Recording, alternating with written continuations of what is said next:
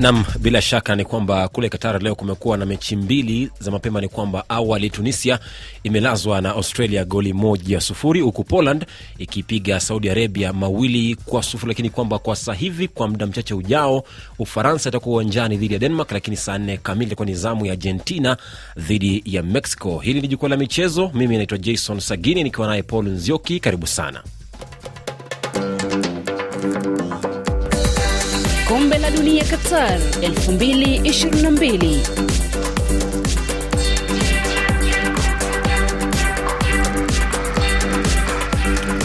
Nam, bila shaka Paul, karibu tena.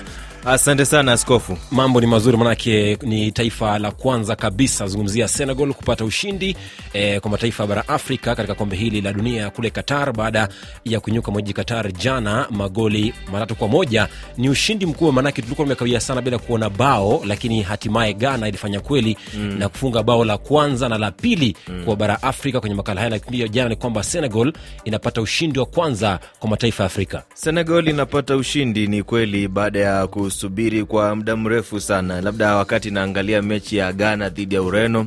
Aa, kipindi cha pili nilianza kupata matumaini kwamba labda huenda tungepata taifa la kwanza kutoka barani Afrika linatoa ushindi, lakini tumelazimika kusubiri hadi raundi ya pili, ambapo ilikuwa ni mechi ya pili ya Senegal baada ya kupoteza mechi ya kwanza dhidi ya Uholanzi wakipoteza kwa magoli mawili kwa sifuri. Ndio. Imekuwa ni afueni kwa sababu wangepoteza jana dhidi ya mwenyeji Qatar, ingemaanisha kwamba sasa hivi watakuwa wanasubiri tu kuona kama bahati itakuwa inawafikia. Mkufunzi wa timu ya taifa ya Simba kule Senegal alizungumzia Aliou Cisse alizungumza baada ya mchezo jana kwa kupata ushindi wa tatu moja dhidi ya Qatar. Match euh, difficile, match compliqué. match, Ilikuwa mechi euh, ngumu sana na yenye kuamua kupiga hatua kwa sababu kila timu ilikuwa imepoteza mechi ya ufunguzi. Nafikiri kipindi cha kwanza ndio on a- on a tulisoma mchezo vizuri. Tulipoteza kwa pamoja siku ya Jumatatu na leo tumeshinda tunashinda kwa pamoja kama timu kwa sababu kikosi kilipambana vilivyo. Kumbuka ni kwamba taifa hilo la Senegal lilianza- mashindano haya vibaya baada ya kupoteza dhidi ya Uholanzi mbili kwa yai, lakini jana ushindi wa tatu moja dhidi ya Qatar ni ushindi mkubwa, manake wa sasa wanafukuzia kuingia kwenye raundi ya mwondoano. Lakini pia ni kwamba ukizungumzia mataifa mengine ya Afrika ni kwamba jana Cameroon ilipoteza dhidi ya Switzerland akifunga bao Bril Embola ambaye babake mzazi mm. eh, ni kutoka taifa la Cameroon. na uliona baada ya kufunga goli hilo uh, akusherekea, alisimamisha wachezaji wenzake kusherekea. Lakini ushafunga Uh, ndio ushafunga ndio ushafunga, lakini ukishafunga sasa Eh. uh, unatoa heshima kwa taifa, kwa sababu unafahamu hata kocha Rigobert Song akizungumza alisema namhitaji hata kwa kikosi cha timu ya taifa ya Kamerun. Ndio. Ametufunga, lakini bado namhitaji sana, na ukiangalia Kamerun ndio ungesema wanamhitaji wali tengeneza nafasi nyingi tu za kufunga, lakini uh, eneo la kumalizia tu walishindwa kuwajibika. Eh, ni kwamba hapo baadaye ama kabla ya mchezo wa jana kwa moroko ilitoka sare ya dhidi ya croatia bila kufungana lakini nayo ghana iliweza kuwashangaza wengi, manake ilitoka kwa kulazwa tatu kwa mbili dhidi ya ureno ambapo ronaldo hapa akiweka historia kuwa mchezaji wa kiume wa kwanza kuwahi kufunga katika makala tano ya kombe la dunia e, baadaye ni kwamba ni katika mashindano hayo yote kwa ujumla paul mm. mataifa ya afrika je tumejifunza nini kuelekea kwenye mechi za mwisho za makundi Mataifa ya Afrika lazima tuwe tumejifunza mambo mengi. Ha, nikianza tu na Senegal ha, katika mechi yao na Uholanzi, mwanzo wananishangaza kwa sababu Uh, sikuwa naamini kama tuna timu ambayo inaweza ikaamua twende moja kwa moja kupambana na wenzetu kutoka Ulaya.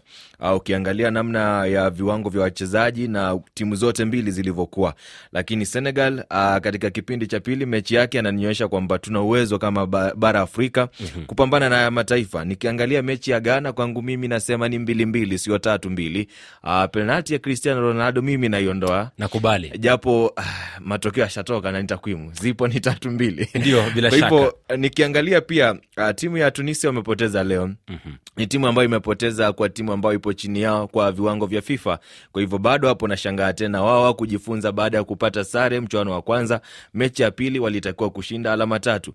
Moroko nawasubiri hapo kesho watakuwa wanacheza na ubelgiji. Mm. uh, moroko nadhani wamejifunza kitu. Mechi ya kwanza waliibuka mashujaa. Kucheza na mtu ambaye amemaliza nafasi ya pili. Mashindano haya yakifanyika kule maeneo ya rasia mwaka elfu mbili kumi na nane. Kwangu mimi mimi kilikuwa ni kitu cha kujivunia. Alama moja haikuwa rahisi kwao.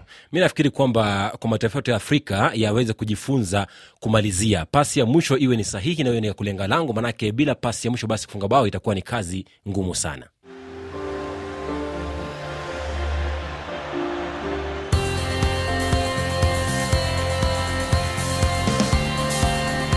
nam bila shaka ukiwa kampala uganda ni saa 12 dakika 41 kipindi hewani jukwaa la michezo ukiwa nami jason sagini the sports arc bishop nikiwa naye paul nzioki.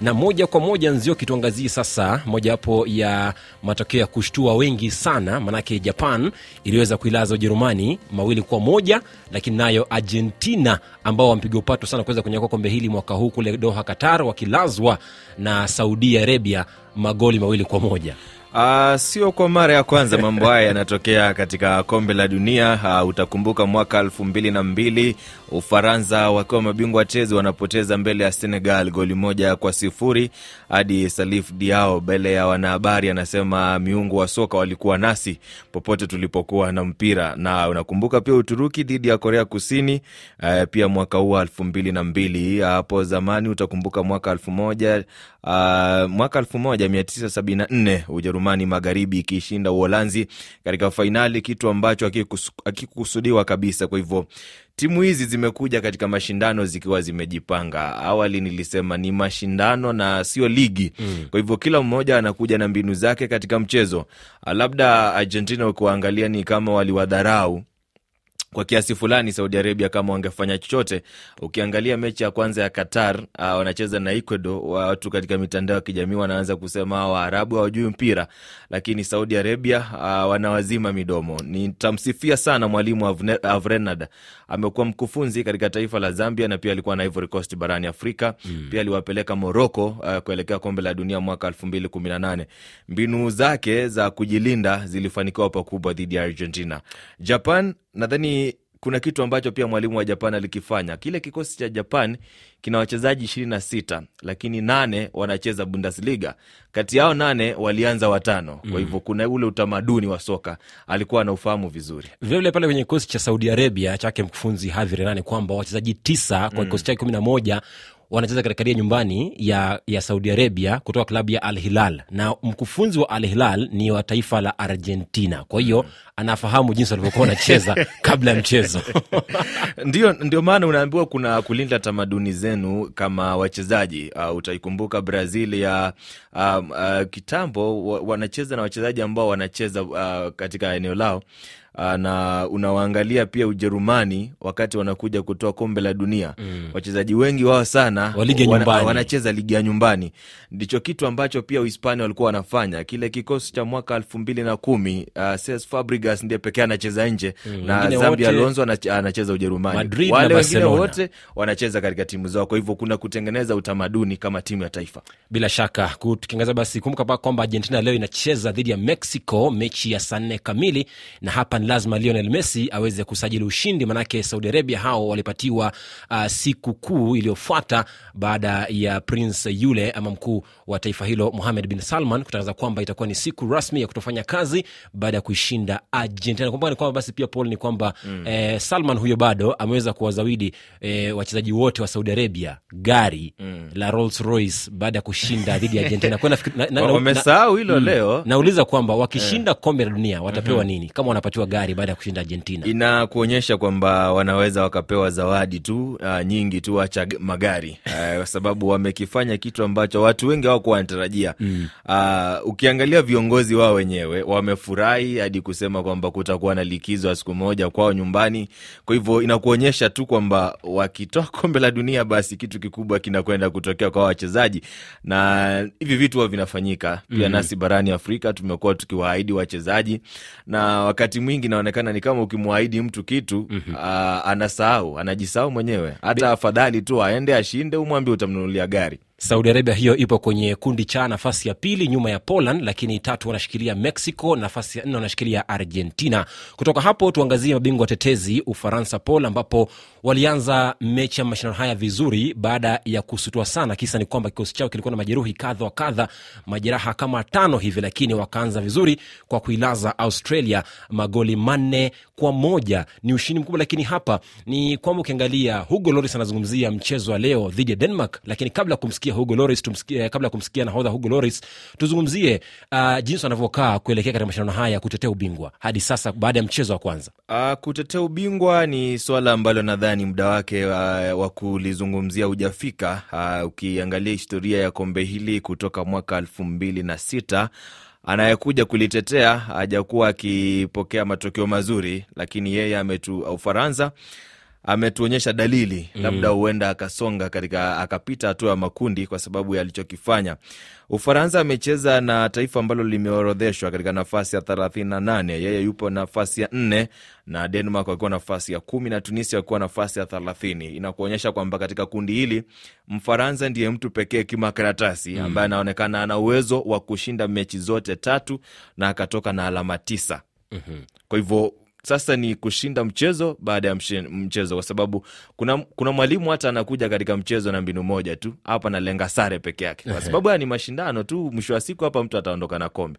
Hatutaangalia alama zilikuwa ngapi, hapana. Tumefika hatua muondoano, unatumia staili gani kuja katika mechi. usahau kwamba mshambulizi wa klabu ya AC Milan raia wa Ufaransa Olivier Giroud alifunga bao na kumfanya kuwa nafasi ama na magoli sawa na Thierry Henry magoli Huyu ndiye anafaa kusemwa sana kwa sababu wengi walimdharau. Uh, hata mwalimu uh, Deschamps alimtetea sana, alisema wengi walidharau Giroud, waliniambia kwamba sitapata matokeo mazuri kwa sababu nimemwacha Anthony Martial uh, wakati ambapo Karim Benzema amesekana yupo kwenye kikosi, lakini Olivier Giroud ni baadhi ya wachezaji ambao wanakusaidia sana katika timu ya taifa, lakini kwenye vilabu vyao una watu wengi wanaanza kuwadharau. Nadhani madharau yanaanzia hapo, lakini pia utawakumbuka kina Lukas Podolski aliyekuwa mchezaji wa Ujerumani, pia mambo yalikuwa hivyo. Katika timu ya taifa ndio ni mchezaji mzuri, katika ngazi ya klabu afanyi chochote. Kwa hivyo Olivier Giroud nadhani sasa ni wakati tumpe mechi nyingine kama mbili tatu hivi. Najua unaweza ukapata bahati mechi moja kumbuka usahau kwamba usiku huo dhidi ya, ya australia ni kwamba ulikuwa ni usiku ambao eh, jirud huyu alikuwa anacheza mechi yake akiwa ameweka historia kuwa vilevile vile pia mchezaji mkongwe kutoka taifa la ufaransa kuwahi kuchezea eh, taifa la ufaransa maarufu kama leblu lakini leo usiku kuna mechi ya ufaransa dhidi ya denmark na hapa huyu hapa nahodha wa ufaransa hugo loris akizungumzia kuelekea mchezo huo. Hum, Si on commence a regarder trop loin dans la compétition, on risque de connaître des accidents. Ukijaribu kuangalia mbele sana, ndipo utakapoanza kufanya makosa, na hivyo ni muhimu kuweka umakini kwenye mchezo unaofuata, mechi ambayo itakuwa ya kufanya maamuzi iwapo tutasonga mbele. Tuna nguvu ya pamoja ambayo inatuongoza katika kambi yetu kushinda na kuongeza nguvu tutakavyoendelea na mashindano, lakini tuko mbali sana na fainali. Tuna mlima mkubwa wa kupanda, kwa hivyo itabidi tuwe katika ubora wetu ili kushinda alama tatu. De réaliser un- une grande performance pour, pour espérer prendre les trois points. ana imani kwamba watapata ushindi na alichokizungumza Hugo Loris ni muhimu sana, kwamba tunakuja na mbinu ya kushinda kila mechi. Kwa hivyo tunakuja katika mechi hii, tunaangalia mahitaji ya mechi ni yepi, mm. tunaangalia, tunafanikisha, kisha tunasonga katika hatua iliyofuata. Kwa hiyo? Anachokisema ni muhimu anachokisema dhidi ya Denmark uh, ni muhimu sana kwa sababu uh, wakishinda mechi watakuwa wanajihakikishia nafasi ya kuingia katika hatua inayofuata. Kwa hivyo dhidi ya Denmark nauona mchezo mgumu. Denmark wametoa sare mchezo wao wa kwanza dhidi ya Tunisia, wametuonyesha pia ni timu ambayo inaweza ikajilinda vizuri. Uh, shida tu sijui kama wataweza kujilinda dhidi ya kasi ya Kylian Mbappe na Ousmane Dembele, hapo ndo itakuwa tabu. kumbuka ufaransa ipo kwenye kundi D, nafasi ya kwanza kwa alama tatu wanafuatiwa na australia nafasi ya pili kwa alama tatu lakini denmark na tunisia kila moja kwa alama moja. Lakini kabla ya kufungasha vile katika kombe la dunia tuzungumzie majeraha kadha wa kadha ambayo ameshuhudiwa katika mechi ambazo zimepita mechi za kwanza makundi ambapo kwenye timu ya taifa ufaransa lucas hernandez beko kushoto alipata jeraha dhidi ya australia. Neymar brazil alipata jeraha ni kwamba atakuwa anarejea katika hatua ya mwondoano. Lukaku bado hatarejea katika mchezo wa kesho dhidi ya morocco eh, ni kwenye taifa la ubelgiji. Je ina hatari gani kuelekea michuano ya mwisho ya makundi Uh, athari ya Lukaku sioni kwa sababu nikiangalia mechi ambayo walicheza Ubelgiji Uh, si kuona uh, nafasi za hatari zaidi ambazo zilitengenezwa na timu ya Ubelgiji. Mm. Nafasi kama hizo ndizo zinamhitaji mchezaji kama Lukaku. Uh, kwa sasa waendelee kupambana, kwa sababu ukiwa na Lukaku na utengenezi nafasi uh, ni kazi bure. Uh, nafasi ya Neymar aliingia Anthony uh, mchezaji wa timu ya Manchester United na Antony alicheza vizuri katika nafasi ile, japo mechi yao ilikuwa ngumu kwa kiasi fulani. Sidhani kama kwa kiwango cha wachezaji wa Brazil watakuwa wanapata pigo kubwa kwa kukosekana kwa Neymar, japo siamini kama kuna mchezaji mwingine kama Neymar ndani ya kikosi cha Brazil. mm-hmm. Lakini uh, kama nilivyokuambia wikendi iliyopita kinachoathirika ni kiwango cha mchezaji, sio idadi uwanjani, bado watakuwa sawa. Nikiangalia uh, Senegal pia uh, Kuyate alipata jeraha na si kumwona katika mechi yao dhidi ya Qatar. Wanacheza Nampalys Mendy na Gana Gwe katika kiungo cha katikati. Nadhani kiwango chao kiliniridhisha na niko sawa tu kuendelea bila Kuyate. Kitu kingine ambacho uh, nimeona kimewaadhiri ni Wales. Uh, wamepoteza mchezaji Nico Williams hapo ndipo naona labda kama mm-hmm. watakuwa na nafasi ya kusonga mbele na mashindano haya watapata tabu sana. Bila shaka kesho kuna michuano kadha wakati ambapo Japan itakuwa inacheza na Costa Rica kuanzia saa saba kamili, lakini saa kumi Ubelgiji itakuwa inapiga na moroco Croatia dhidi ya Canada, kisha mechi ya mwisho usiku ni mechi kali kabisa kati ya Hispania dhidi ya Ujerumani.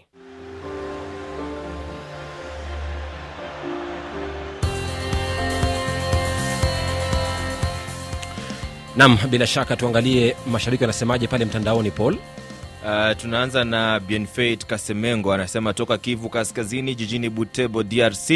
Mimi nampongeza sana Olivier Giroud pamoja na Kylian Mbappe kwa rekodi hiyo. Nawatakia mema kwenye mechi ya leo, japo sina uhakika kwa ushindi wao. Argentina pia nawatakia ushindi. Mzee Mukonta Gabriel anasema toka Mulonde, Manda, DRC. Ongera sana RFI kwa habari za michezo, bado tupo nanyi, tupate umbea wa viwanjani. Asante sana, Mwenyezi Mungu azidi kuwabariki. Anasema huko kwa DRC ni mechi ya vijana wa umri wa chini ya miaka kumi na minane mpaka ishirini ambazo zinaendelea. Joans Bita John anasema akiwa Tanzania, shindano linaendelea vizuri na barani Afrika sisi tunateseka tu na VAR. Kisha Vincent Kaja anasema kutoka Tanzania, uh, yeye aoni madhara kwa Brazil kumkosa Neymar. Na Kabanzi uh, Jean anasema yuko Momba Dunda, DRC. mm-hmm. ana imani na timu za bara Afrika. Namwona Michael Abraham anasema kwamba itakuwa pengo kubwa uko kutokuwepo kwa Neymar, maanake kazi yake ni nzuri. Joshua mjukuu wa Nila anasema kwamba e, binafsi ameiona Tunisia wamecheza mpira mzuri, sema bahati ya kushinda haikuwa nao kwa leo. Ni Kobiri Athanas anasema kwamba kutoka Burundi, akiwa tarafa ya Kayanza, anasema kwamba kusema kiukweli hawatafuzu, lakini ukiangalia jinsi timu za Afrika wanavyocheza mpira wao umepiga hatua kubwa, ila wanakosa bahati tu ya kushinda. Henry Kamoya anasema kwamba Tunisia, asante kwa kushiriki. Kutoka hapo tuangazie e, katika michezo ukanda wa Afrika Mashariki, ambapo tutaanza na mchezo wa riadha, ambapo nchini Kenya e, afisa wa polisi wa zamani na pia e, mshikadau kamati ya Olimpiki nchini Kenya anazungumzia Stephen Arapsoi ameachiliwa e, wiki jana siku ya Alhamisi na koti moja Nairobi baada ya kupatikana na hatia kwamba e, katika ile kashfa ya mchezo wa Olimpiki ya Rio de Janeiro a, kule Brazil. Ni aibu sana uh, kufikia sasa mwaka elfu mbili ishirini na mbili tunaendelea na taarifa za kesi ambayo inafaa kuwa imekamilika. mm. Uh, kila siku naamini katika wizara ya michezo fedha zinapotea na kesi kama hizi uh, zinaendelea kutokea. Kwa hivyo upande wa mahakama sijui nisemeje. Kumbuka iliachiliwa ni kwamba wawili hawa pamoja pia na waziri wa zamani wa michezo nchini Kenya Hassan Wario walikutwa na hatia ya uvujaji wa fedha takriban elfu mia nne hamsini dola hizo za Marekani. Wakati huo zimepotea hadi jezi e, hadi jezi pamoja mm. pia na kutoa tiketi za ndege ambazo ni kwa watu ambao hawafai kusafiri. Lakini katika mchezo wa soka nchini Kenya leo kumekuwa na mechi kadha wa kadha. Uh, Sofapaka dhidi ya Posta Rangers, mechi imeishia sare ya kutofungana. Nzoia Sugar uh, hata baada ya Bandari kusema wanaenda kutathmini bei ya sukari, wameshindwa kutoa ushindi hapa, wakitoa sare ya bila bila. Gor Mahia wamepata ushindi wa magoli mawili kwa moja dhidi ya Bidco United. Huko Uganda, Vipers wakitoa ushindi wa goli moja sifuri dhidi ya URA na kule Tanzania ni kwamba Dodoma Jiji imelazwa na Namungo goli moja sufuri. Ruvu Shooting ikapigwa na Singida Big Stars goli moja kwa sufuri, lakini kwa sasa hivi uwanjani wapo uwanjani Yanga wapo mbili mbele eh, dhidi ya Mbeya City dakika arobaini ya mchezo. Lakini kule Tanzania jana kulikuwa na mchezo wa ndondi Paul kabla ya kuondoka studioni, ambapo Karim Mandonga mzee mtu kazi alimpiga eh, Saidi Mbelwa kutumia TKO kwenye raundi ya sita. Eh, kweli eh, katika pambano la ubingwa uzito wa kati ah, maarufu middleweight, na pambano hilo lili ulifanyika mkoani Morogoro na mm. Mandonga amesema amejisikia furaha sana, akisema hakubahatisha kwa sababu unafahamu, alikuwa amesema atakuja na ngumi ambayo aliibatiza jina la Doige, ambayo alisema ni ngumi ambayo inakunja kona.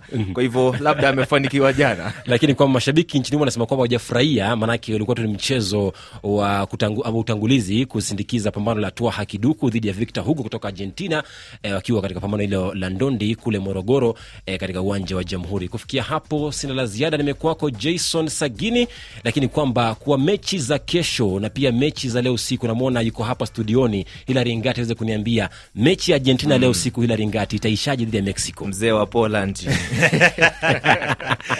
Uh, Argentina naona wakitembeza. E, magoli mangapi Argentina naona wakipigwa matatu Messi atafunga. aondoke? bila jibu.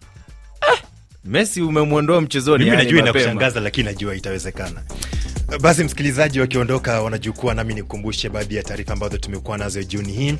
Wanajeshi zaidi wa Kenya wawasili mjini Goma nchini DRC, huku utulivu ukishuhudiwa baada ya waasi wa M23 kusitisha mapigano. Mwanasiasa wa Cote d'Ivoire Chale Ble Gude aliyefutwa mashtaka na mahakama ya ICC arejea nyumbani, na mataifa ya Ulaya yasitiza wataendelea kusimama na Ukraine dhidi ya uvamizi wa Urusi.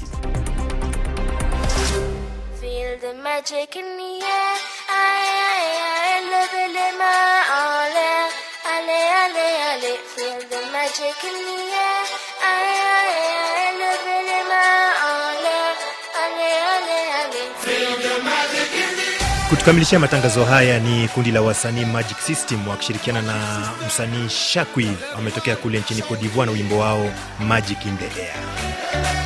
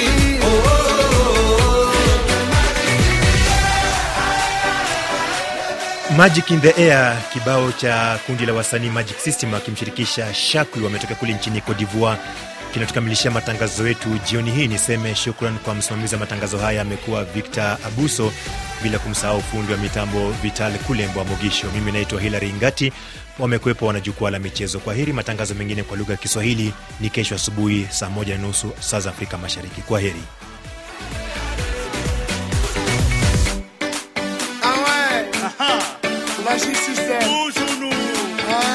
Sessions Boss. Ah. É, show que é grande ano.